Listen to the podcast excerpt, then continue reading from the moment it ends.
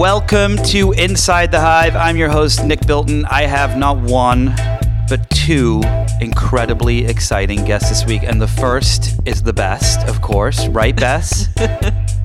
Yes, I'm so happy to be here. Bess- it's always great to be on Bess Inside Levin, the Hive. welcome back to the show. Um, uh, so before Bess comes on and talks to us about all the craziness going on in the world this week, uh, and there's a lot of craziness this week. It's like a more crazy Yep. week than usual.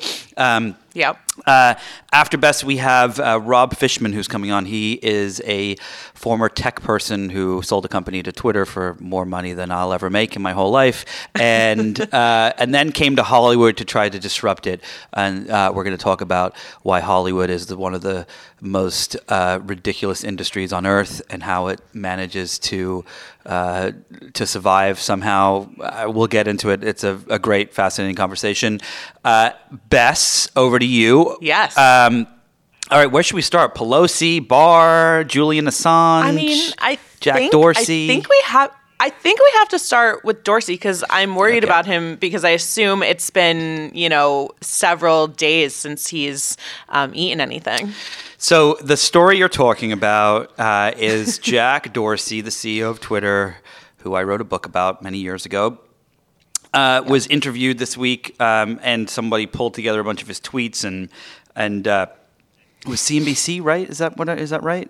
That they did. This I on? believe it was CNBC. Yeah, he had uh, appeared on a fitness podcast. a fitness podcast of, of all places because that's what you do when you're the CEO of two public Right. uh, companies. Uh, so, Nothing but time. especially when the CEO of Twitter. So, tell us a little bit about some of the things that were on uh, that Dorsey said, and I will tell you why they're all bullshit. So, in terms of diet, he apparently, according to him, he only eats one meal a day, and that's around dinner time. Um, I think it's, you know, some sort of uh, small salad. Maybe I think he possibly said a little bit of dark chocolate because obviously that's you know that's a popular thing to do one square of dark chocolate, um, and he rather than letting himself you know uh, indulge a little bit on the weekends. He doesn't eat on the weekends at all. So he does a full weekend fast. So, essentially, he Friday. is just surviving on air right now. Uh, right, exactly. Yeah. He also uh, he walks to work, which is great, but you know he's he's not getting a lot of calories in, so that's somewhat worrisome.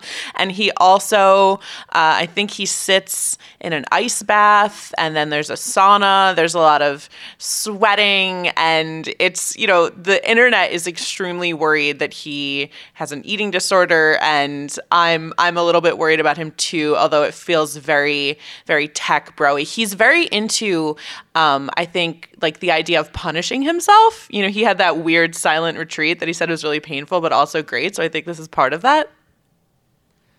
Okay, well, here's where I'm going to throw a little ice on the sauna. So, one of the things he said, and look, I've known Dorsey for a long time, and the pro- the thing is, the thing that's so frustrating about him is that he's actually a super smart guy, and he Yeah. is he does incredible things, he does incredible work, but uh, he always has to kind of push things a little bit too far. And Right. so, for example, his um, uh, his sauna that he said he takes. So he said that he does three saunas at for 15 minutes apiece, um, Yep. and uh, they are 220 degrees.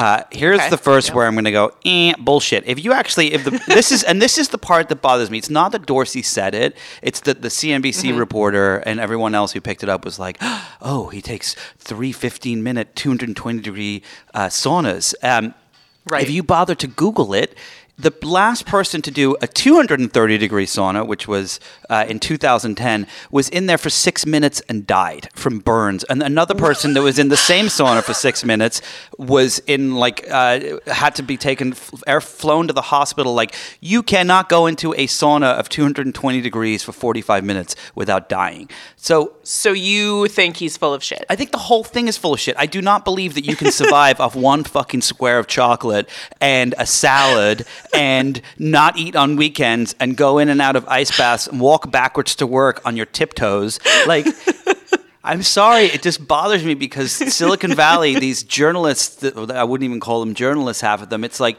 they just write whatever these people say. It's like, Right. do a little fucking homework. Yeah. All right, sorry, I just had my. So my we're rant. calling you out, Dorsey. We don't believe your sauna, your sauna tales, your sauna regime. Um, yeah.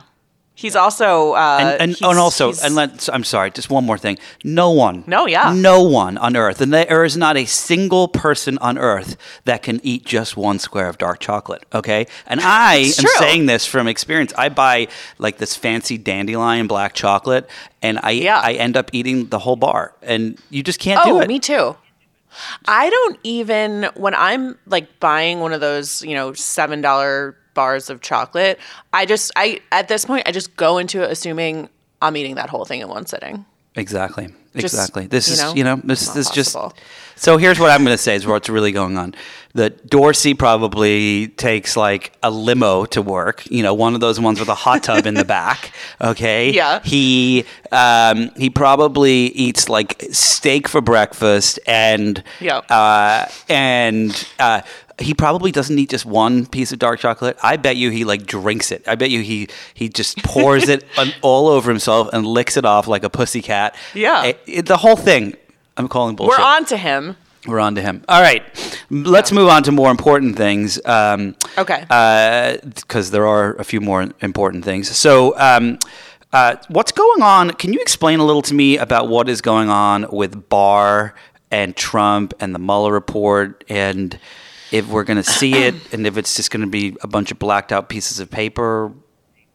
Yeah, I mean that's kind of what it seems like. So obviously, as everyone knows, Mueller submitted his report. Was it two weeks ago? Two weeks ago? Three weeks ago? It feels. I, I have no sense of time anymore in this era. 45 years Um, ago in dog yeah. years and Trump years. He right. He submitted it and then a few days later, so the report was something like 300 pages and then Barr submitted a 4-page summary of it, which, you know, that's one thing. And so he said that Mueller did said did not find um, evidence of collusion or you know enough evidence that he could build a case and he didn't draw a conclusion on whether trump um, obstructed justice so maybe he did maybe he didn't Mueller is saying, I don't know.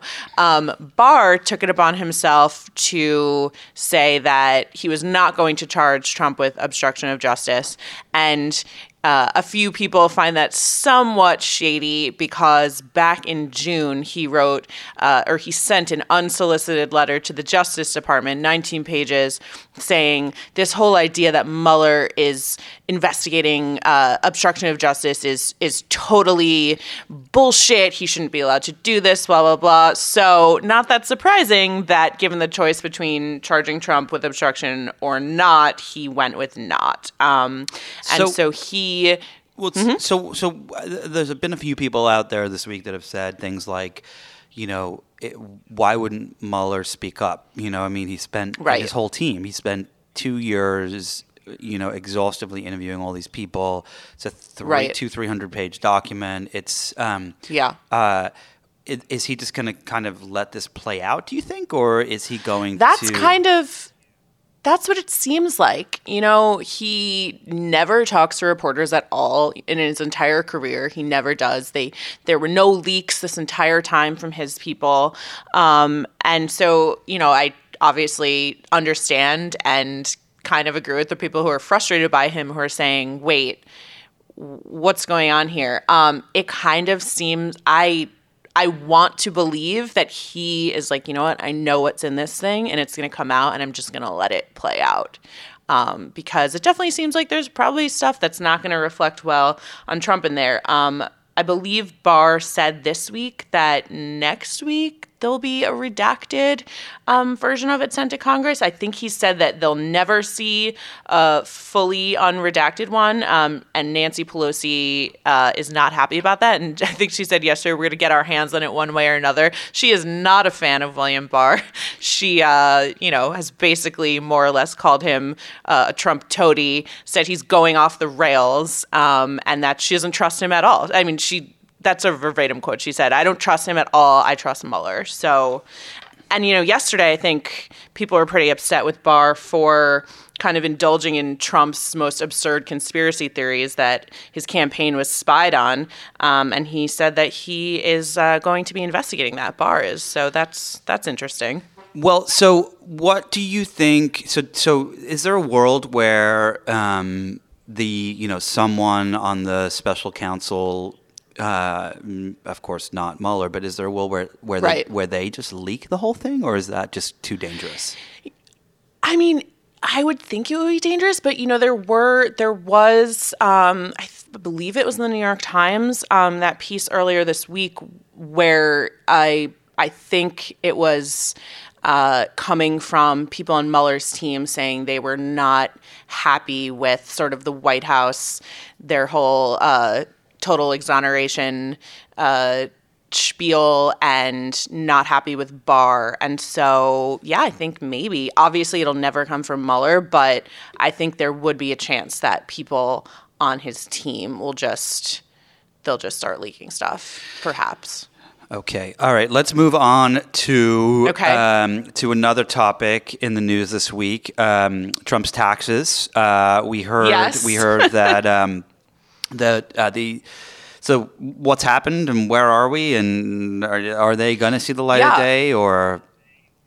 Well, uh, the House committee uh, they requested them, um, and Trump immediately uh, had his his lawyer send a letter to I believe the IRS and possibly also the Treasury saying you cannot do this. The Justice Department needs to review this request, et cetera, et cetera. Uh, Steve Mnuchin, the Treasury Secretary, was testifying this week, and while he said that he intends to follow the law, um, he apparently believes that Congress doesn't really have a case here. And he is one of Trump's most loyal stooges. So I think he will do what he can to uh, protect Trump's tax returns. So, so do you do you think that they will come out, or do you think it's impossible? I mean, I I mean I think that it's going to be a big legal battle and like possibly go to the Supreme Court. So the there's a if you look at, um, at what's going on with the Trump administration right now, um, you Yeah. know, uh, there is currently all there are currently all these vacant positions. The defense secretary is Right. vacant, DHS secretary is vacant, UN ambassador is vacant, FEMA director is Everything. vacant. Now the Se- Secret Service director is vacant, ICE director, DHS director, deputy, so on and so forth. I mean, I can just keep going. Uh, it's, incredible. It's I'm not even sure that there's a president that's not there in the in the in the office, but Mentally. mentally, um, do you is this a strategy um, or a or, or is this just a byproduct? It feels like a byproduct to me. You know, it doesn't seem there, there's always all this talk of when this White House or this administration does something uh, crazy or whatever it is that maybe they're actually playing three dimensional chess. Um, I, I think it's a byproduct. I don't know. It's I, I do think in terms of perhaps like the DHS um, vacancies that is a little more strategic because it just seems like Stephen Miller just wants to get rid of everyone who won't uh, throw infants in cages and just remake DHS in his own white ragey image. But the other stuff is just it's just White ragey You know, I think it's just. I think the other stuff is just a total shit show. It's it's like amateur hour. Yeah, it, it's beyond amateur hour. I think it's um, Yeah. yeah, yeah. Okay, well, this leads me to um, we have a couple more questions, and then we'll let you get back Okay. to uh, uh, you know your Very important work. your ice baths uh, and eating Yeah. and, and nibbling on one piece of chocolate as you walk to work, Yeah. fifteen miles uphill. yeah, I have to ration it. Do you uh, do you think that um, Trump? We, I know we can't talk about like who's going to win 2020, but do you think that Right. I, one thing that I'm a little nervous about, and um, and I think is probably what is going to happen is so there's a, there was an incident today where Trump uh, uh, Lou Dobbs had a um, uh, he was doing his usual garbage show, and he put on a graphic. Uh, I actually went on Lou Dobbs once, and he was a really nice guy. And then, Wow. and then I like so nice and thoughtful and kind. And then afterwards, I, I like saw him on his show the next day, and I was like, "Wait, that was the guy I had a conversation with." He just like, seems like a, like there's like two different Lou Dobbs.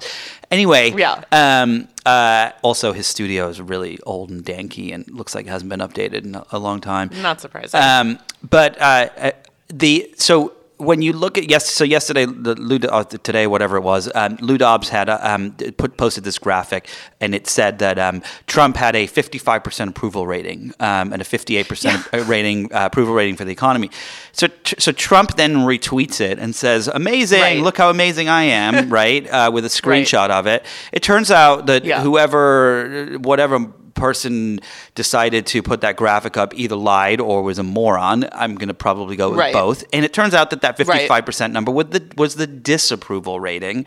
And oh, that, that's amazing. and that he has a uh, a 43% approval, a 41% approval rating, and, and most people disapprove Right. Mm-hmm. of what he's doing, uh, and only a 31% like staunch approval rating, uh, which is the same 31% that would vote for him no matter what happens.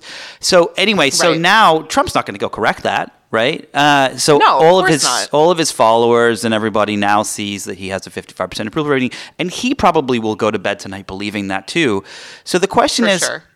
do you think that when we kind of, as we start to head into 2020, and you've written, you wrote a story uh, uh, recently about how Trump says that now that he's the, he's the the staunchest person there is on uh, on the environment, which is total bullshit. Yes. Do you think that that that the Democrats will have to start to lie about things too, or or something will happen that will that will change the way the the the all the fake stuff coming out of the right will affect how the left Yeah. responds?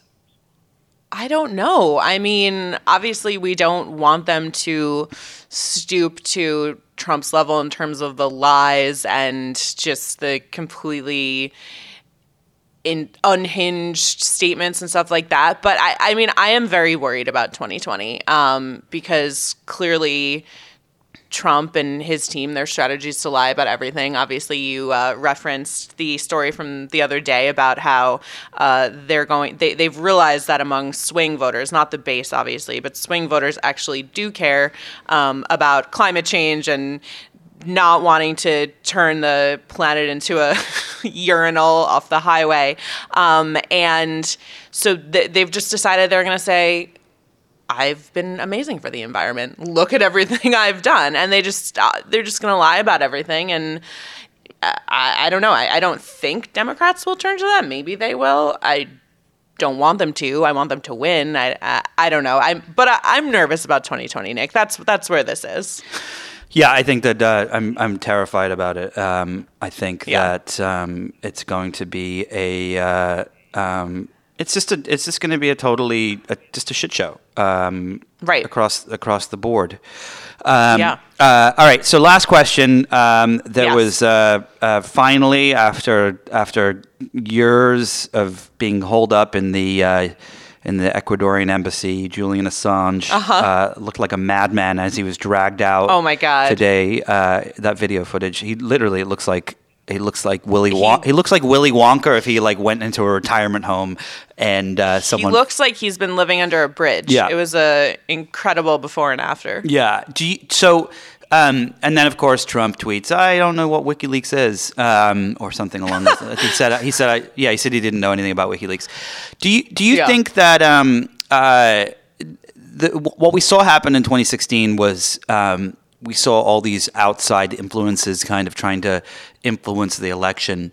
Uh, when you look at 2020, you know, there, while the, the highest level of our government um, will be happy to do anything they can to win, it seems like there are actually genuinely good people still working in the government, lots and lots of them, Yeah. that are doing Yeah. things uh, to, to to avert that. Do you think that you know, with people like um, uh, like Assange no longer going to be in the picture, and, and all these Mm-hmm. and, and these and the all the people that were were, were swept up in the indictments uh, around Right. Mueller, like you know Roger Stone and all those folks. Do you think that there's a chance that we actually might see more? Uh, normalcy, I guess, from this election when it comes to bad actors specifically on U.S. soil, or will there be other uh, squirmy, wormy people that will just rise to the occasion?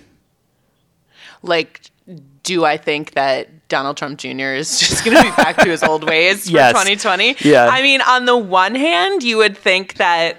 Uh, hopefully lessons would be learned from people who would like to avoid um, indictments etc but then you know when it comes to people like donald trump jr i think it's it's full steam ahead on the old strategy because you know they they got away with it last time why not why not uh go two for two so I, I i'm i'm not sure i think that there could still be people on team trump who you know it's these people who who think they can get away with anything um maybe they'll be slightly less uh obvious about it but maybe not All right. Well, on that note, Bess Levin, it's time for us to go and sit in a 750 degree sauna and then jump into a negative 5,000 degree ice bath, which is what you and I do every day.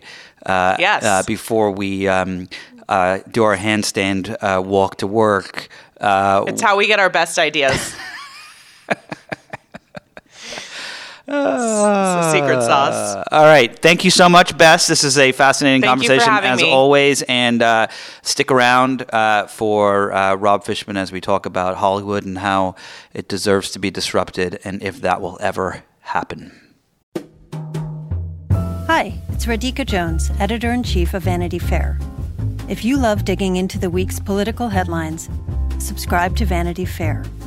Our reporters take you behind the scenes of some of the biggest stories from the campaign trail to the halls of Congress. Just for our Inside the Hive listeners, save 15% on a yearly digital subscription to Vanity Fair with promo code POD15.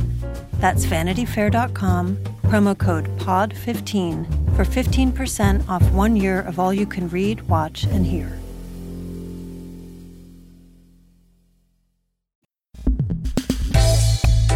Welcome to Inside the Hive. How do I sound, Rob? Uh, like someone who's Professional? like someone who's had five cups of coffee. I today. have had five cups of coffee because I got a new cappuccino machine, but let's let's just skip that. So, okay, I'm going to start by before I explain who you are. Uh, I'm going to explain why you're here. So, I have been covering different industries that have been disrupted for the last 15, 20 years publishing, music, uh, journalism, you name it. And I have never in my entire life, professional life, seen an industry as fucking stupid in the way it works as Hollywood. Hence, Rob Fishman, who is sitting across from me. And we're going to get into all of this in a second, and I'm going to explain more. So, Rob, you were, you had a company you sold to Twitter, and now you have a company that you're doing in Hollywood. Give us like the 140 character version of that. I will try. Uh, we look at ourselves as a coming of age network, similar to what you might have seen on the WB 20 years ago. We make uh, teen oriented shows that uh, are distributed for free online for a large audience of Gen Z viewers. So what makes you different? It's a couple of a couple of things. One is that you didn't start out in Hollywood. You started out in tech. Uh, you had a company that you that you ran that you sold to Twitter. You were there for a couple of years. That's the first thing. And the second thing is you're trying, and I would say successfully trying, to break the traditional studio model where you're not going through the same routes that most people go through. So I, we're going to get to all of that, but th- I want to start by kind of backing up a little bit and painting the room for how wasteful, I guess, Hollywood is, and how um, how many problems it has as an industry, and how it got there. And I'm curious if you want. Do you want to kick that off a little bit?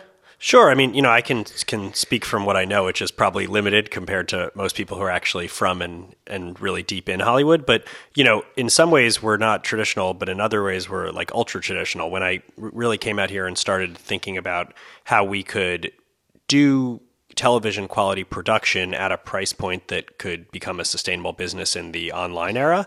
Uh, I was pointed back to the studio system from you know the the last century, from the beginning of the last century, 20s and the 30s, and I uh, was recommended books like The Genius of the System and uh, you know, they talked about MGM and all these studios that were starting then, which were really vertically integrated, and everyone was kind of on staff on payroll. So wait, so back then they had essentially um, they had a writer's room, right? They owned Yep. all the all the equipment. They they had the lots, they had the the extras, they had all these things, and yet today it's the complete opposite, where uh, they go out, they buy scripts, they throw ninety percent of them away. Uh, It's just like all waste to kind of to get one thing to market that may be successful. Yeah, I mean, it seems like in many industries, there with the advent of technology, there's been a move toward consolidation and, and verticalization. And from what I can tell, over the last hundred years, it's been a the opposite. It's been a movement of fragmentation and inefficiency. in Hollywood. Correct. Yeah, it's funny. Somebody said to me the other day, I was talking to uh, a, a big movie exec, and I said, um, I was like, I don't get how the system works the way it does. And he was explaining to me, and he said, You know, how do you think you make a billion dollars in Hollywood? And I was like, How? And he said, You show up here with 10 billion.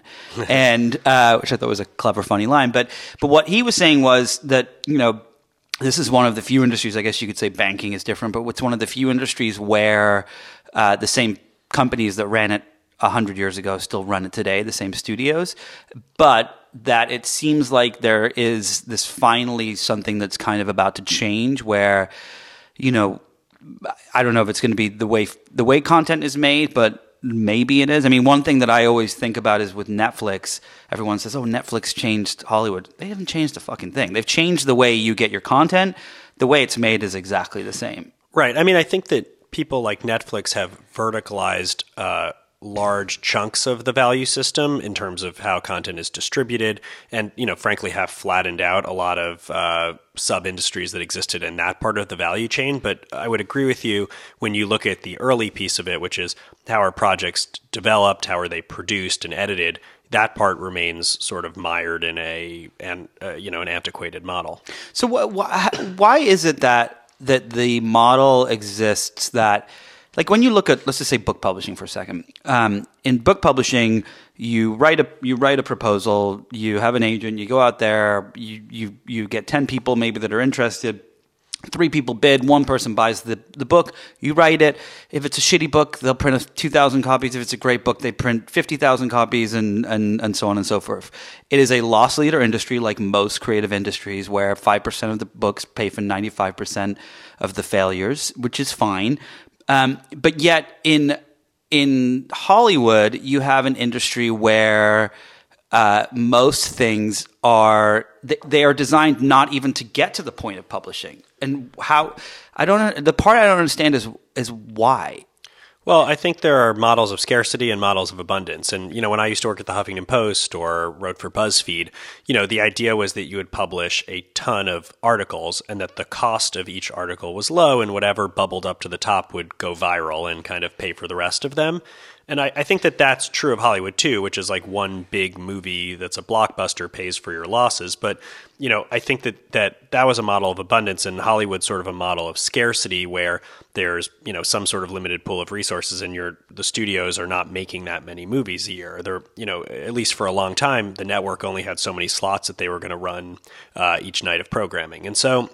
I don't know. You know, I think that the short answer to your question is that TV shows and movies are a lot more expensive to make than books or journalism or any of those other fields. but they're expensive to make because hollywood chooses to make them expensive to make like for example what is the what are the statistics about how much it costs a minute to make content and things like that Well, yeah. I mean, what's interesting is, and you know, this gets back to what we were talking about before about what we're trying to do differently, which is make things for a few thousand dollars a minute as opposed to a few hundred thousand dollars a minute, which is you know fairly standard out here: fifty thousand, seventy-five thousand, a hundred thousand, and even for the new startups. And when I say startups, I mean the Netflixes or what Jeffrey Katzenberg is doing, uh, who are you know supposedly challenging the model. The cost per minute is is in some cases the same, some cases higher, some cases a little bit lower, but it's not a disruptive price point. So the uh, so what you're so the thing that I found so fascinating was when I came to your to your office studio, whatever it is. Uh, you have you have a little studio. Uh, you have a small group of set designers. You own your own camera equipment and lighting equipment and all these things. Now, if you were to go onto a movie set um, or a TV set, like I you know go to them all the time for work. Um, it's you know here's a, a funny little anecdote a friend of mine told me who was working on a, a show uh, they they needed, um, I believe it was like metal detectors. Uh, they were in, in, the middle of shooting a TV show, and someone said, the director or somebody said, we need, we, we might, we might try using metal detectors tomorrow on the shoot, so we should get some. But they weren't allowed to buy them because the union says that you can't buy these things, so they had to rent them, and they were like five thousand dollars a day for like three metal detectors. And then because they got the metal detectors, they had to have a metal detector expert come and uh, and because they got the metal detector expert, it was like it pushed the number of people on set over, so they had to get an additional food truck and an additional and all these different things. And next thing, and they didn't even use the metal detectors. And the guy was telling me it was like an extra hundred thousand dollars they must have spent as a result of this. It's it's almost like the the system is designed to waste money. Whereas if someone were to kind of rethink it, couldn't they do it for a lot less money? Well, I mean, that's what we've tried to prove to ourselves. I mean, I, look, I think that one of the things that makes Hollywood a special place is how many middlemen there are here to execute anything, right? And, you know, when you first come to Hollywood, you say to a writer like yourself, wow, you have a manager, an agent, a lawyer, a business manager, all these people. And that's just for a, a single sole proprietor. And writ large, when you look at Hollywood, there are guilds and agencies and, and, you know, who knows what kind of making every production. All of those people are obviously taking their cut of whatever. So, you know, it's not a system, I think, designed for efficiency. It's a system designed for a lot of different players out here who subsist off these projects to earn a good living. So, do you think that when when I look at um, the way technology disrupted all these other industries, you know, one thing that let's just take music, the simplest, simplest one.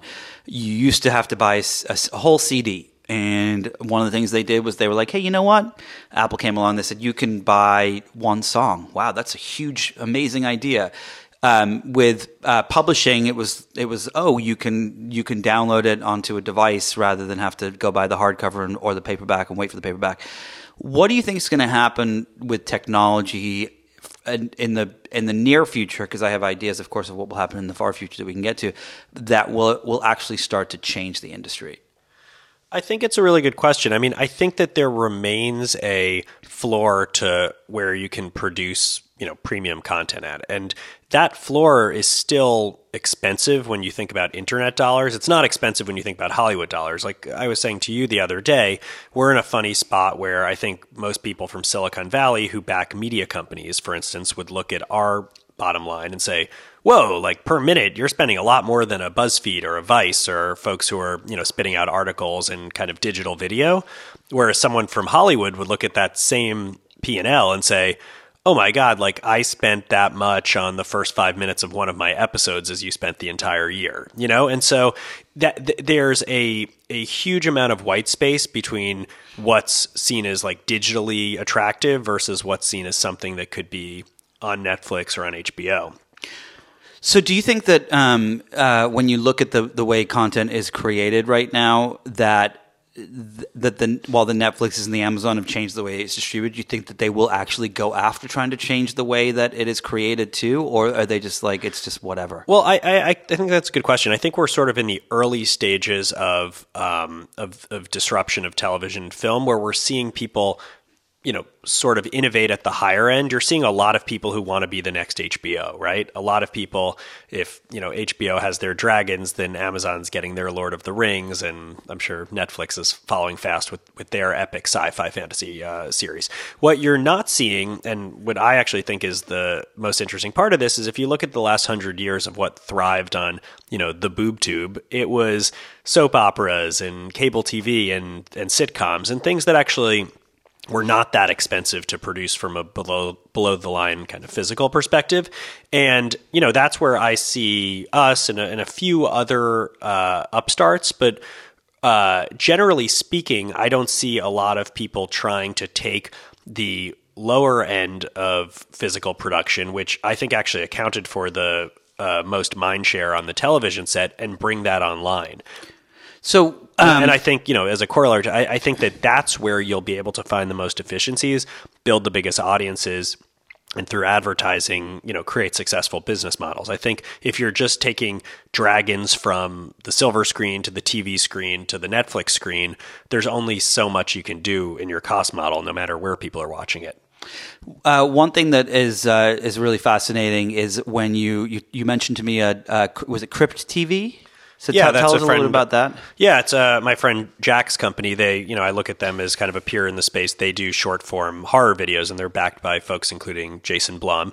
And you know, they have a slightly different model than than we do, but but fairly similar, where they go to filmmakers who are either local or you know a little farther away, and give them a budget that makes sense in a digital uh, ecosystem, and they're able to create characters like the Birch and and others that have become wildly popular on Facebook or YouTube, and do that without you know being Universal making a two hundred million dollar horror movie. And how much? What do they? Don't they like just give money to people and say just do it in the Midwest and places like that, and then the the content comes back? Is that how it works? Yeah, I, I you know, I, I don't want to speak for exactly how they do physical production because I'm sure it's changed, but uh, you know, I think they film some stuff kind of quote unquote in house, and, and some of it's more distributed, and, and they avail themselves of, of kind of passionate horror filmmakers who may be here or may not be.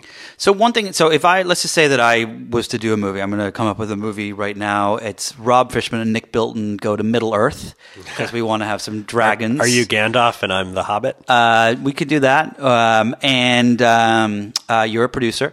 So let's just say, so we, we we can go along and we could make our, we could go and try to sell it to like Warner or Netflix or something like that. But we we couldn't. So we got a little bit of money. We got like a million dollars, let's say, and we're going to dress in costumes right now, and we're going to go shoot it, and and the option is that we could try to sell it to a distributor, a buyer.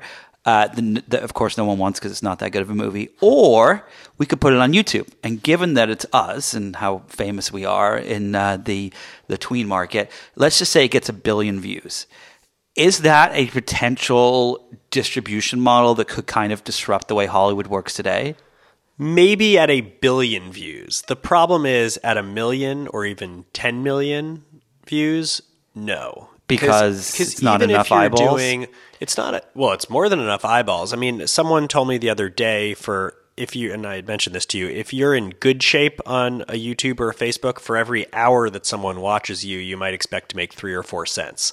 Wait, so you make three cents if someone watches your shows for an hour? Right. I mean, compare that to a Captain Marvel, where someone goes for an hour and a half and they pay, how much is a movie ticket now? 20, 25 bucks? Who knows? That size, pri- price of a Cheerios. We should ask uh, Right. CEO of Starbucks. Um, no, but you, you know, people talk about digital dimes and analog dollars. It's oftentimes more like digital pennies. And you know, the the challenge is that the social media platforms are incredible. They're great places to build an audience, but very hard to build a business because they have not yet invested in the sort of business models that support premium content. So look, if you can make the ne- the next Despacito, which is like you know something on YouTube that's done, I don't know how many billion or whatever. what is Despacito? You're, I'm aging myself. Eh, it's here. a it's a music video, or Got you know, like oh, got it. or you're the one that like- got like a trillion billion views. yeah, Yes. exactly. You know, sure, then that's a workable model. But like, if you want to run a high production business on somewhere like YouTube, you need to be spitting out video after video that that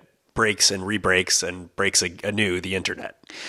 But isn't there is so w- one of the challenges right now for people that are trying to disrupt Hollywood is that the distribution methods are that you have to go through the same distributors that you Through the gatekeepers. through the gatekeepers and the gatekeepers. I mean, I know people who have insane amounts of funding for their companies and e- and even if they have a star and a director and everything attached the gatekeepers can still say no because we don't want to distribute it Right. how do you change that So it, I think you know there's one model that is sort of working is you become and you know you could list a, bu- bunch off your off the top of your head I'm sure is people who are using YouTube or the free internet to build a big audience and then convert that into a sale to an HBO show or a Netflix show right I think you know there are stand-up comedians and there are musicians and podcasts. podcasters who are who are basically leveraging the audience that they develop for free into those kind of gatekeeper approved deals where they're making so-called real money, right?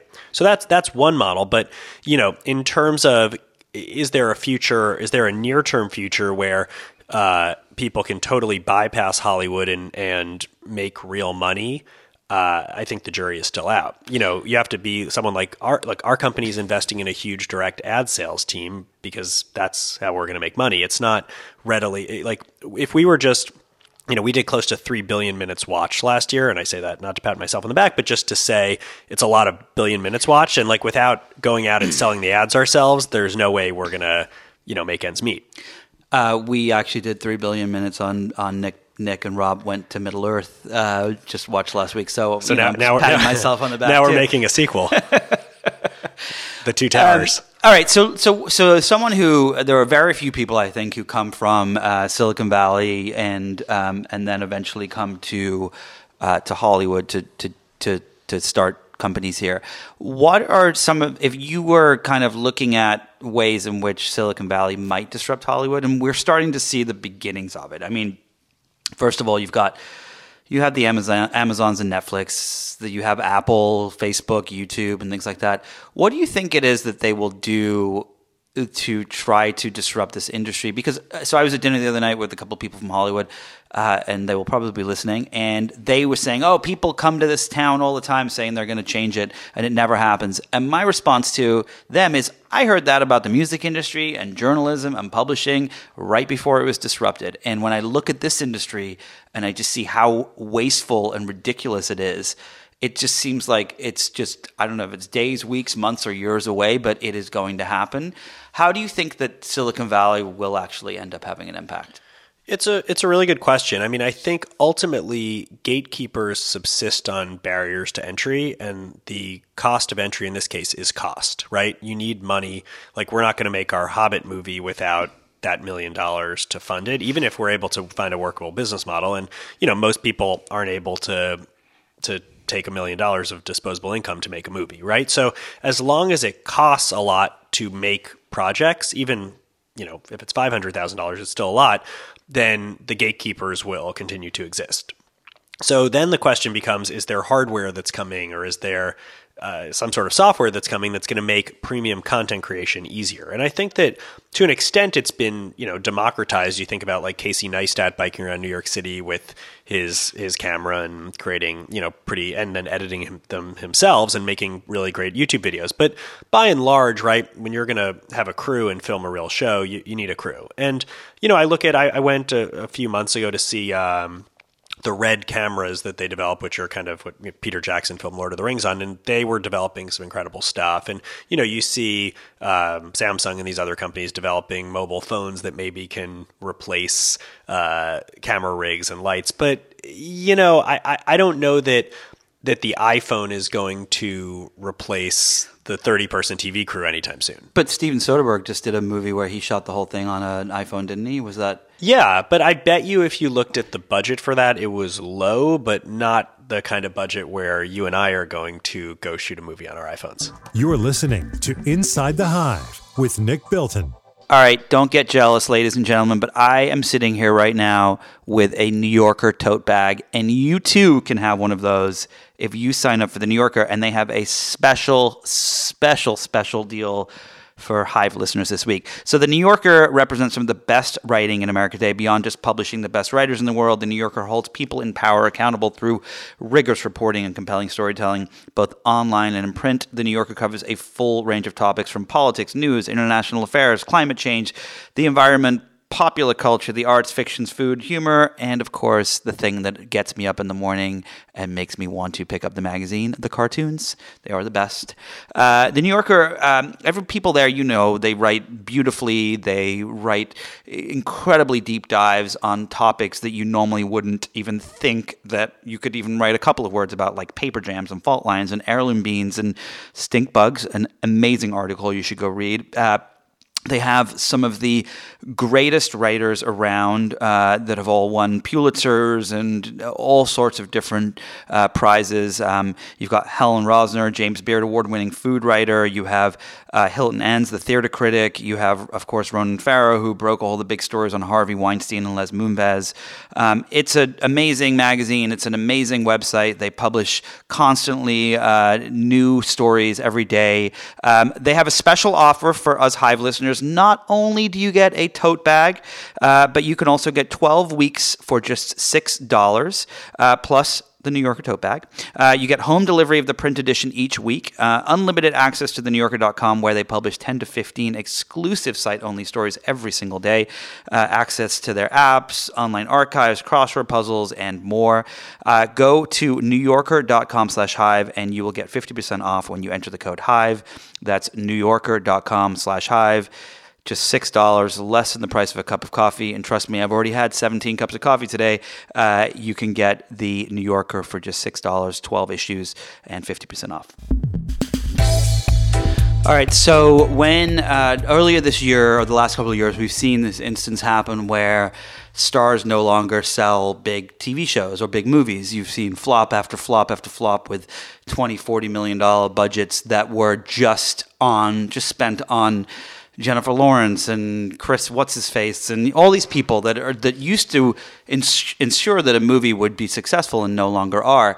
So I have a, I have two questions here, um, and I'll I'll ask them back to back. So one is, do you think that the star is essentially on the decline uh, in Hollywood because they they don't guarantee a, a, hit anymore?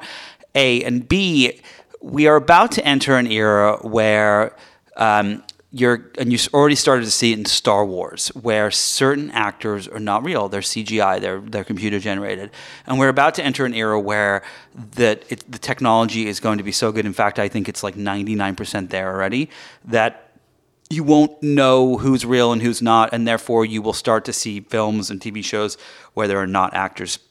Do you think that the star is kind of coming to the end? A, a Star is Dead. A Star is Dead. That could be our third. That's the movie. title for our uh, third movie. Yeah.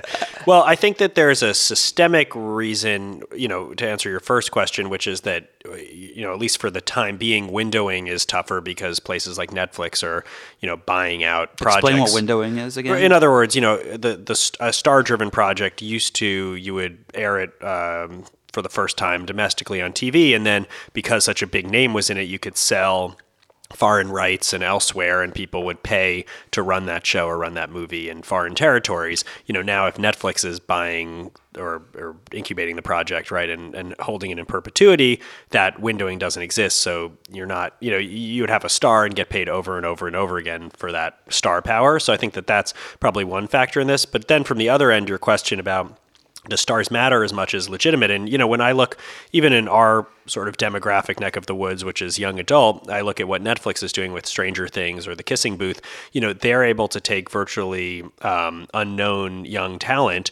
Put them on screen, and I'm sure you and a bunch of people saw the article of how their Instagram following has increased since they've been since uh, those kids have been on Stranger Things, and we see the same effect on our shows, where you know someone's on Chicken Girls and they gain a million followers over the year. And so that I, I think when you when you asked the earlier question about is Netflix disrupting the process, you know, it's not necessarily that talent doesn't matter, but you don't necessarily need to pay the premium to get huge talent in your project if you have the kind of built-in distribution that places like Netflix do. You can take raw talent and turn them into big names that you effectively control because they're you know you you um, introduce them.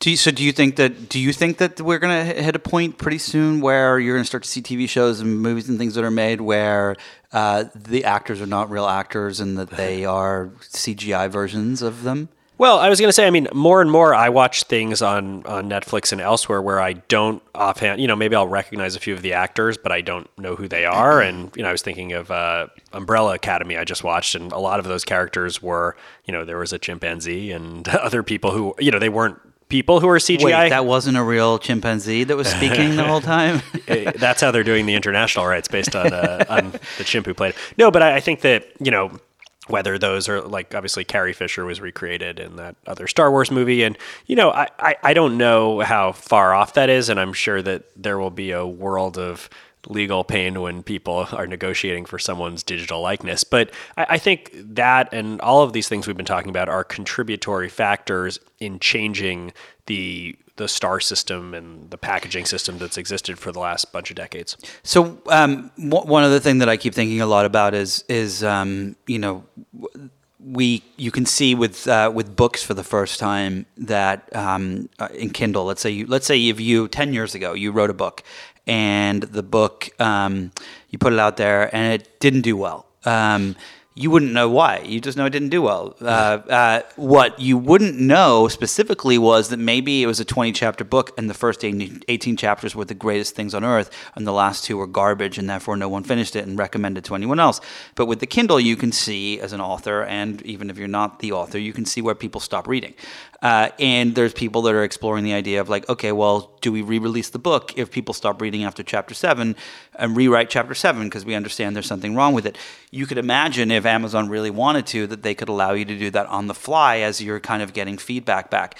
Do you think that when you apply the Silicon Valley model to to Hollywood, that we could end up in a situation where um, we are editing and redistributing and and repackaging films and TV shows with maybe it's with CG actors, maybe it's not, uh, um, on the fly based on different people's preferences.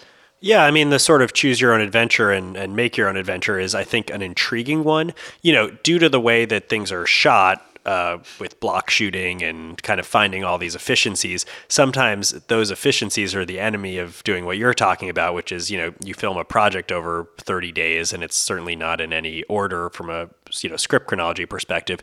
And so by the time the thing's done, it's done. Now, the question of after it's done, you release it and you recut it, you know, I think that to go back to what we were saying earlier, for these other types of media where it's just cheaper to make them, it's also cheaper to remake them and to recut them. And, you know, there's a difference, I think, between going in and editing versus, you know, every movie you hear people saying, oh, I'm doing reshoots for 20 days. And those are probably as expensive, if not more, than, you know, what those days would have been on the principal shoot. So, you know, I think that these kind of frontier technologies that you're talking about, whether it's CGI or remixing projects, are sound great in practice, but I, I don't know that they ultimately implicate the fundamental uh, cost structure of, of why Hollywood projects cost so much. One thing that you hear a lot about is um, is that you'll you'll see a a, an idea and someone will write a script and they'll get paid a couple hundred grand to do it. And then they bring in someone else to, who's a huge name to rewrite it and they get paid a million dollars. And then another person redoes a million and a million and a million and this. And then it just sits on a shelf for 10 years and then they scrap it and start over. And is that because the industry i understand that okay if you're going to do a big movie and it's going to cost you tens of millions of dollars you want to make sure you get it right. But when I look at, you know, when you look at the journalism industry, for example, you could spend a year working on a story, or you could spend um, a week working on a story. And there are some stories that deserve a year, but most stories that do not. And my belief is that the end product is going to be pretty similar. And is do you think that there's a system?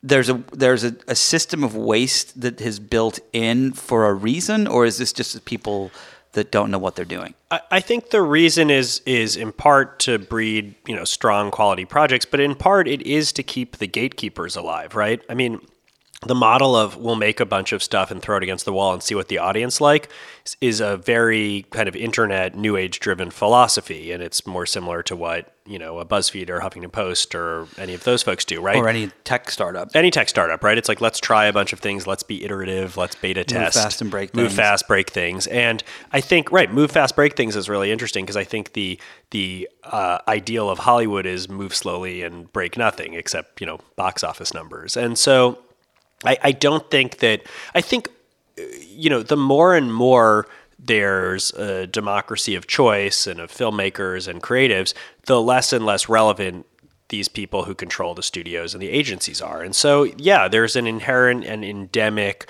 uh, motivation for them to keep these productions tight and and to not allow everything that gets made to be seen. And so projects, um, you know, do sit around and, and turn around for years or decades, and I, I, think that's all part of the system. So it's so essentially what this all comes down to is the reason of the the reason for all the inefficiency here is because of the gatekeepers that have designed it to be so. Well, right. I mean, I think Silicon Valley has gatekeepers in its own sort of hidden in an obscure way, but you know what from what we see from the user perspective is like we've created a platform and you guys should use it however you want. And we're not ourselves you know we the platforms going to uh, interject unless you break certain rules. I, I, think the hollywood system is is almost the mirror image which is you're going to be the consumer who sits in the movie theater and we're going to pick a very few projects to show you and we will define taste and you know define culture and, and you'll watch. And and that's how we have some of these diabolical, terrible movies that no one goes to see and that flop at the movie theater and so on. Sure, and and you know, I think like you could say the same thing about social media. Every 99 out of 100 posts you read on Twitter or Facebook, you're like, "Gosh, I sure wish I hadn't seen that." And then you see one thing, and you're like, "Oh, well, that was actually really interesting." So I, I'm not sure that the hit ratio is all that different. It's just kind of coming through a different model. When you look at the, so you've done a lot of work with with, with data um, in when you were at Twitter and places like that. Do you think that data can inform the kinds of things that are made or the way that they're made, or is it is it not applied to that? Uh, I'm generally pretty skeptical. Uh, I, I think you can use data to inform, you know, demographics or what talent is picking up steam or, uh, you know, any of these other variables. But in terms of like what makes a hit, I think, and you know, you would know this better than I would. You're writing these projects out here. Like, it's really hard. I think that, you know, the hardest thing to automate is creativity. And, um, you know, it, even for our own shows, I'm often surprised at what seems to really do well versus what I think is going to do well. And we have, you know, talent who's oftentimes native to the internet. We're on the internet. We have all of the numbers coming in. And, like, you know, I think that there's something to be said for whatever it is that just connects with fans. So your company, Brat, um, is uh, you specialize in YA. Am I allowed to say the word tween? Is that is that a I- I think is that a I- legal word? I don't even know. We certainly have a you know a lot of tweens who watch our shows, and you know there are tweens in the shows. I think you know coming of age young adult is probably the right sort of and so you're you're how old are you? thirty three. So how did you end up deciding to go after the young adult tween market? Because that would be the last place I would probably go. No, I think that's a great question. I mean, you know, it, part of it gets back to what we've been talking about earlier. I mean, you know, part of it was what we saw at our last company, which was, you know, specifically young adults were not watching television anymore. So we saw your last company was? our, our last company was called Niche. It did a lot of the um, marketing for digital talent and and and helping them run branded campaigns, which was acquired by Twitter. Yeah. So, you know, we, we spent a lot of time with these uh, digitally native pieces of talent who themselves and their fans were just not watching television anymore. And so that sort of inspired a lot of our thinking. And then, you know, we thought back to like the John Hughes movies the, and the Brat Pack and said, hey, there's something that's missing from this generation. And, and that's what kind of inspired us. But I forget your original question was Oh, so so was uh, what made you? Oh, decide to YYA. Yeah, yeah. Yeah. So, you know, having spent some time with and learned from, you know, Jack Davis at Crypt TV or even Jason Blum, who makes movies, you know, from a notoriously good price point and makes oodles of money. You know, the reason horror movies, from what I understand, work is because you don't necessarily need these huge names attached because You just have to scare the they shit all out get, of They all get killed anyway. Exactly. You all have to get scared. And the other genre that uh, you're able to pull off on a relatively good price point is is is YA is high school movies, and you know I think that's what was the fun of the John Hughes movies was not that there was robots or dragons or any other kind of CGI. They were just great kind of iconic coming of age stories, and so you know that was also part of it. It was the idea that we could uh, you know look at like a Roger Corman inspired production model and actually tell good What's stories. a Roger Corman inspired production model? So that you know, he, was sort of the king of B movies and uh, was able to just produce on a real budget, like on a real, real budget. and and uh, and so his his model uh, and the B movie model and everything. Why did it go away? Bec- again, because of the gatekeepers, or Well, I, I think it kind of comes back to what we were saying before about you know soap operas and all of these unsexy formats of entertainment that are a lot more cost conscious, but really like connect with an audience in a more day to day way that aren't splashy. And I think that uh, you know the roads sort of diverge where now it's either the Avengers or it's a uh, you know, pol- political video with some chyrons that, th- that is thrown up on Facebook. And that's where I think we've gone so high low that uh, we're really missing the vast middle. And I actually think that middle is what was the connective tissue for most of the country. And when I think about, you know, what's wrong with everything today, I actually think that that's a big piece of it is that we're missing the kind of bread and butter entertainment that really everyone congregated around. and do you think that that can come back?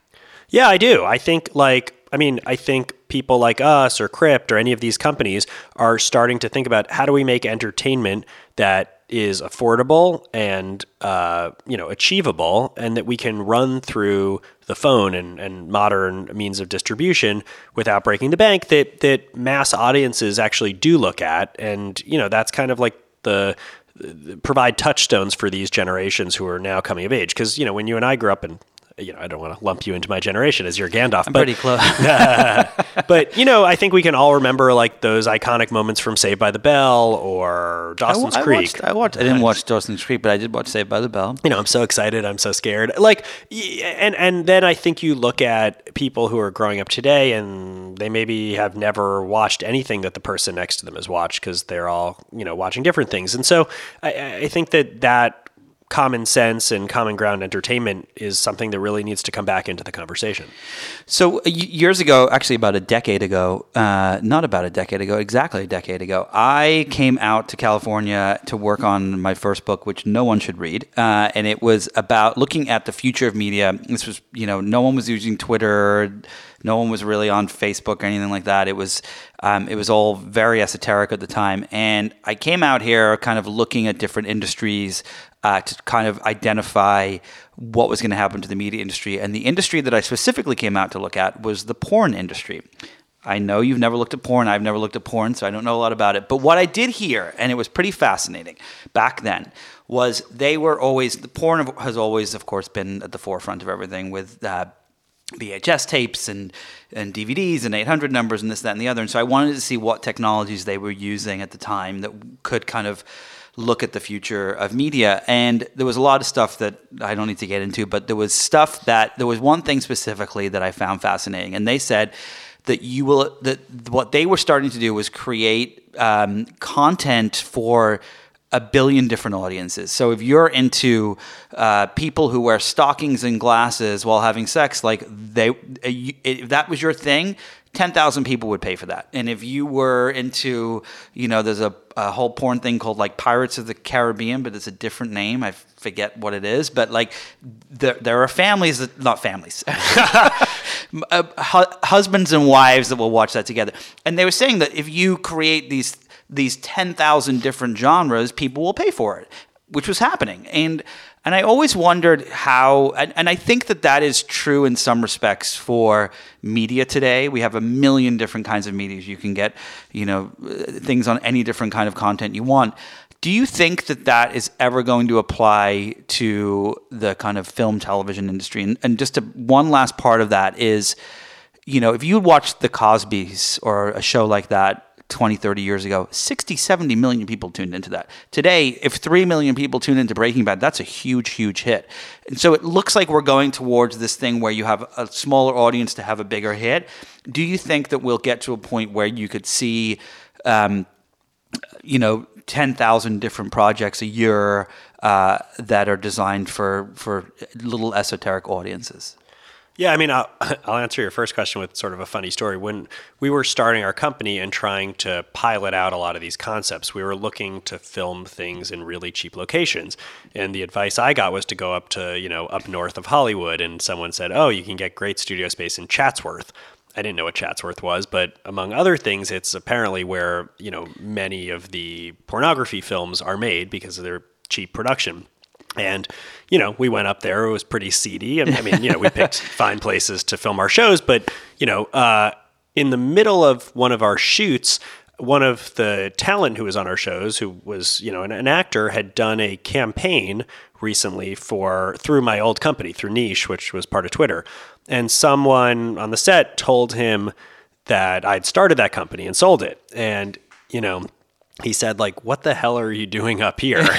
And uh, you know so i, I actually I, you know I, I, I always hear about how um, you know the pornography industry is like leading the way in terms of uh, technology development but i think that the economies that uh, of scale and, and and the way that they're able to um, find efficiencies of cost is in in a one small way at least was instructive of like find locations and, and do things at a, at a price where you can you know eventually recoup a profit. And i think like that's a model that everyone needs to learn. And i think that as we you know move into the age of all these streaming services who are who are trying to go direct to consumer right and basically get you know cut through some of the the fat and say you're going to pay us directly and we're going to make these shows for you on our service all of those folks are going to need to figure out how to make lower cost programming because there isn't going to be like windowing like we talked about before and you're going to need to make a product and figure out how to get people to pay for it which is what you know without necessarily having billions of dollars of debt eventually. And so i think that um, you know we are all going to have to learn to be scrappier and i think that to me that's the kind of key takeaway. And your second question was? Well i think it's just the question is i guess you i i you know you hearing you talk about netflix repeatedly i guess kind of answers that. You know everyone makes fun of netflix because there's a there's like a hundred new shows a week, and everyone's like, "What the hell? Who would watch well, that?" But it's, it's, well, I think, I mean, I, I, do think. Oh, yeah, exactly. I mean, I think, look, everyone has their own Netflix is kind of the theory there, right? That you have your Netflix and I have mine, and it's not divided up into discrete networks. I, I personally um, think things will and should go a little bit more in the other direction, which is back toward mass programming. I think that there's a lot of isolation and and kind of tribalism and ugly feelings in the country because everyone's you know listening to and reading the things that they care about, and I I hope that we return to an age of uh, mass programming where people are all watching the same thing and like you know, to, to return for a second to what we're doing, you know, when we aired our holiday movie, which was a very cheery kind of um, Christmas special with a bunch of the stars from our show, YouTube allows you to premiere these things. So you can actually see how many people are waiting for it to go live. And there were almost 75,000 uh, of our viewers who were sitting around for like 10 minutes waiting for it. And, you know, I think that's that's exciting for us and it's uh, heartening to see because it means that and there's a live chat going on so they're all talking right about what's going to happen and talking about internet memes that i can barely grasp but you know i think that we need more of that and less of everyone having their own so personal you, window. so you believe that part of the part of the problem with the country today uh, is as a result of the divide in media too 100%. I mean, I think it's probably a little more pronounced on like the news media side than the entertainment side, but I think it's totally true of shows as well. Like if we're all watching our own shows and reading our own websites, like what are we talking about with yeah. each other? Yeah, well, I mean, I think that's the big problem with like the Fox News, MSNBC is yeah. that, you know, they're just yelling at they're not yelling, they're just uh, they're justifying everyone's um, exact viewpoint, uh, and that's why you tune in. There should there, there, there, should be like a thing where you where you turn on the TV and uh, and say you want to watch the news, and it it, it like scrambles through a right. uh, and just l- randomly lands on something, and that's the one you have to watch that night. Yeah, I mean, you remember like even ten years ago, you would watch the Oscars, and everyone in the room had seen every movie, and now when I go to an Oscars party no one has seen any of the movies. And I, I, just think like there's something, and maybe I'm being nostalgic, but there's something sad about that. Yeah, no, I hear you. All right, so if you could predict um, uh, what Hollywood will look like five years from now, what do you think it's going to look like? Or should we do 10 years from now? well, I think on the five year horizon, I'm not sure how different it's going to look. I think that a lot of the streaming services, which are either replacing or consolidating with the studios, as we've sort of talked about, are doing things a little bit differently and a little more data driven and, you know, changing the way that we consume content. But in terms of the industry here that's producing that content, like it's been a golden age, right? You know, and I think when you go talk to uh, agents who are packaging showrunners into big deals with the streamers, like there's never been more being made. And so, obviously, you know, there's been this big debate over packaging these last few weeks. But, uh, but by and large, I actually think that it's um, emboldened a lot of what exists out here. What do you mean the, the, the packaging has? No, sorry, the, the, the rise of, of digital streamers. Got it. Yeah, I, I yeah. think has in some ways been a, a lifeline for the industry out here rather than a disruptive force. Got it. But you know, in ten years, I think I think a lot of what happens in ten years will really depend. You know, the the bigger giants, obviously in the space, are the Amazons and the Facebooks and the YouTubes, and you know, I think that they've all some of them have been doing really interesting stuff in the Hollywood space. And you know, I was just with uh, my friend Ricky who does Facebook Watch, and they have you know some incredibly successful hits like Red Table Talk, and that's become like you know a national phenomenon, right? And I think if the Facebooks and YouTubes and Amazons and others and Apples, you know, are start to invest a little more heavily in building out ecosystems for professionalized content, you could see other pathways emerge where people are doing things differently. But right now, if you make a show for any of the places I just mentioned, I'm not sure the process is fundamentally that different from if you make a project for Paramount or Warner's. Do you think that? Um, uh, what was the last time you went to the movies? Out of curiosity. I go to see Marvel movies. You do. You I go mean, see- that's it. But you used to go to the movies a lot, right? Like Sure. like all of us. I Yeah. I used to. So the, the you know the, the and this this we all predicted years and years ago. Eventually, our televisions would get so big that there would be no point for us to go to the movies, and um Soon, and the, soon our phones will get so big we'll have no point for the television. for television, and, uh, and then we'll put a little chip in our brain, and then we won't have anything any point for the phone.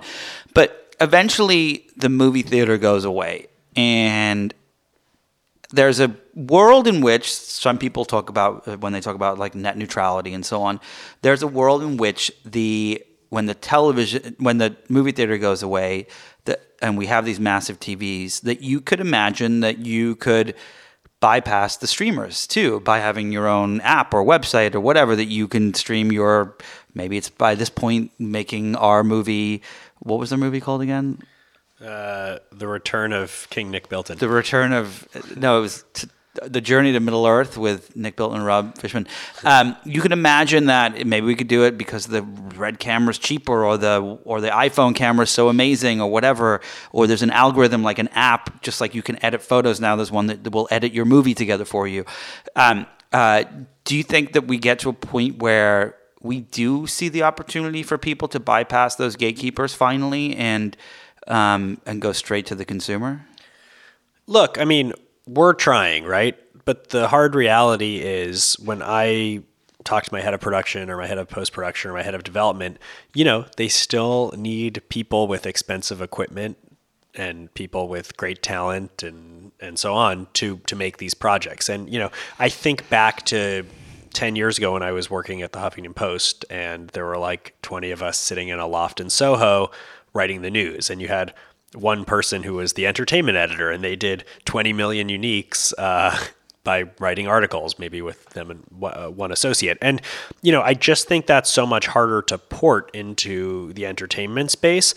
I think that there's of course the rise of vlogging and and so on and so forth but you know I think for us to make our movie and send it direct to consumer to people's home theaters, we still need to have some sort of ecosystem that either in, you know pays us or reimburses us or gets users to pay for it. And I I don't know where that's coming from and and when.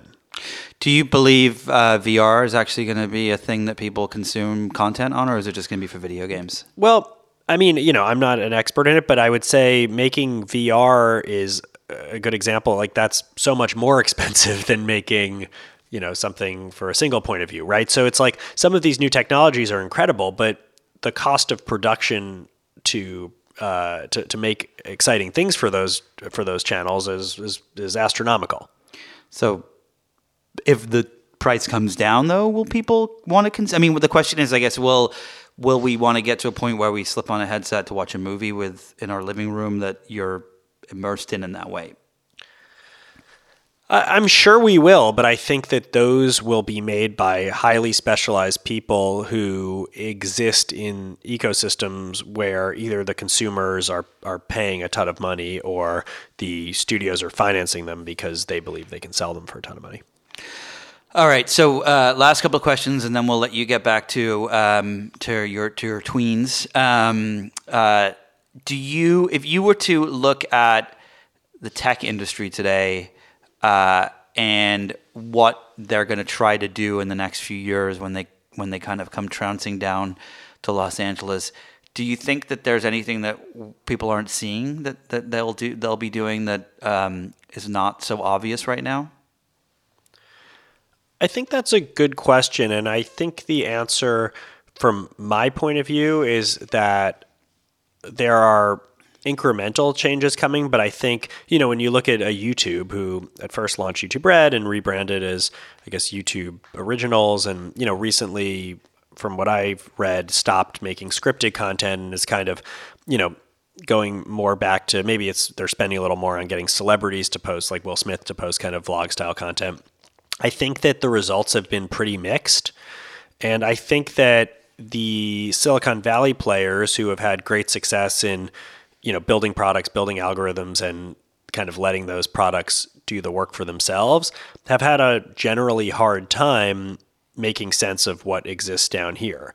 You know, as I said, I I impressed with like what Facebook does with Red Table Talk, and you know they've I think our fi- Facebook Watch is like finding uh, formats that really works and that make sense on Facebook, but you know, I think for most of us, if you look at at the Silicon Valley players and you look at their content strategy and their output, it seems a little bit scattershot and uh, you know, I'm not exactly sure where they're going to make more investments because I'm not sure where like the big wins have been and, and where they can compete. Do you still use social media? I've definitely pulled back over the last year. I, I mean, it it used to feel fun, and now it feels ugly. It feels awful. Yeah, which which by the way is even more of a reason to kind of Yeah. retreat into entertainment. That was what uh, my next question was. Yeah. It's like, do, does that affect? I mean, I think you know one thing that I've always found so fascinating is you. You go to these press conferences with Instagram or Facebook or even Netflix. I was there a few weeks ago for an event, and um, someone asked Reed Hastings, you know, what, who's your competitor? And he said Fortnite, Yeah. the, the video game. And then he joked, you know, it's really just people's time. And I think that what's been so fascinating is that um, years ago you would it was TV shows were competing with TV shows and there was in a specific genre and time slot movies were competing with movies and now everyone's competing with everyone but it seems like we may go back to that? Yeah, I mean, you look at uh, Snap held their summit last week, and it was really interesting because half of the stuff they were announcing were user generated features like incredible new camera tools, and you could make buildings jump out of the sky. But the other half were scripted shows, many of them sort of in our demographic or creator driven shows, uh, you know, uh, which exist kind of on the Discover tab, and you can see like, hey, we're making shows and you're talking here. And I think that you know that that kind of duality will become more interesting and i guess the, the real question is like do users want more of the user generated talk with friends stuff or do they want to watch quality entertainment well we will find out um, where can everyone find your your shows and whatnot on the internet yeah uh, most of our episodes are on youtube but we post fun daily stuff on instagram and spotify and amazon so we, we what try are the what are the names of the websites? I mean the the the, the hand. What do what do we even call them anymore? Handles? Handles. Sound- what are your handles? we, we sound like old people uh, on instagram and twitter we're at brat b-r-a-t and i think youtube we have a brat yt for youtube on the end but generally if you look for us uh, you can find us Um, and uh, you use influencer tweens to on your shows that then go out and share everything, right? We we have a it you know that it's it kind of gets back to the question you were asking about Netflix. You know, we have the star of our latest uh, popular show, Zoe Valentine, is a girl named Anna Cathcart, who was the little sister on To All the Boys I've Loved Before from Netflix, and she had been on a Disney show before that. You know, she now has a million Instagram followers. I think some people would say, oh, she's an influencer, and other people would say she's an, an actor, and she's both. And you know, I think when we talk about some of the actual changes that are happening right now, I think this next generation of talent is going to uh, look like a lot of different things and not, you know, just one. So can I come on one of your YF shows as like a uh, as a as an imperson? I could play myself as the uh, um, in Gandalf in Lord of the Rings. I could the- see that. I could see maybe like a history teacher. Thanks, I appreciate that. uh, Rob, thank you so much for coming on today. This is a really fascinating conversation. Thank you for having me. Of course. Thanks to my guests this week, Bess Levin and Rob Fishman. If you enjoyed this conversation, be sure to listen to and subscribe to other great episodes of Inside the Hive with Nick Bilton. There are now well over a hundred of them. You can find these on Apple Podcasts, Radio.com, or any way you get your podcasts. And don't forget to leave a review while you're there. Thanks to the folks at Cadence 13 for their production work, and thank you, of course, to my sponsors, H&R Block and The New Yorker Magazine. Please support them the same way you support this podcast. I will see you next week.